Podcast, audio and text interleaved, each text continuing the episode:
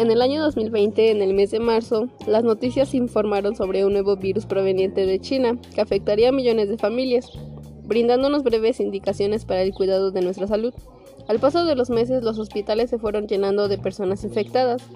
Una tarde en el Hospital General, Panchita llegó suplicando. Panchita. Por favor, ayuden a esta pobre ancianita. Mi amado esposo se muere.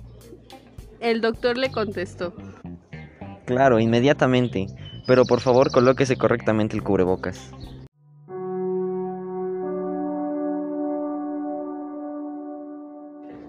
Al día siguiente, el doctor le informa a Panchita que su esposo ha fallecido. Doña Panchita, lamento informarle que su esposo ha fallecido por causas de COVID. ¿Cómo es posible? Ustedes me lo mataron. Personas como usted no creen en la enfermedad actual. Esto debe servirle como lección para que tome las medidas necesarias para su cuidado. No puede ser. Por falta de información, mi ignorancia sobre la enfermedad me quitó a mi Pepe. Esperamos que como Panchita este cuento le sirva de lección para que tú y tu familia se cuiden correctamente, ya que esta enfermedad aún no tiene fin. Cuida de ti y de las personas que aprecias.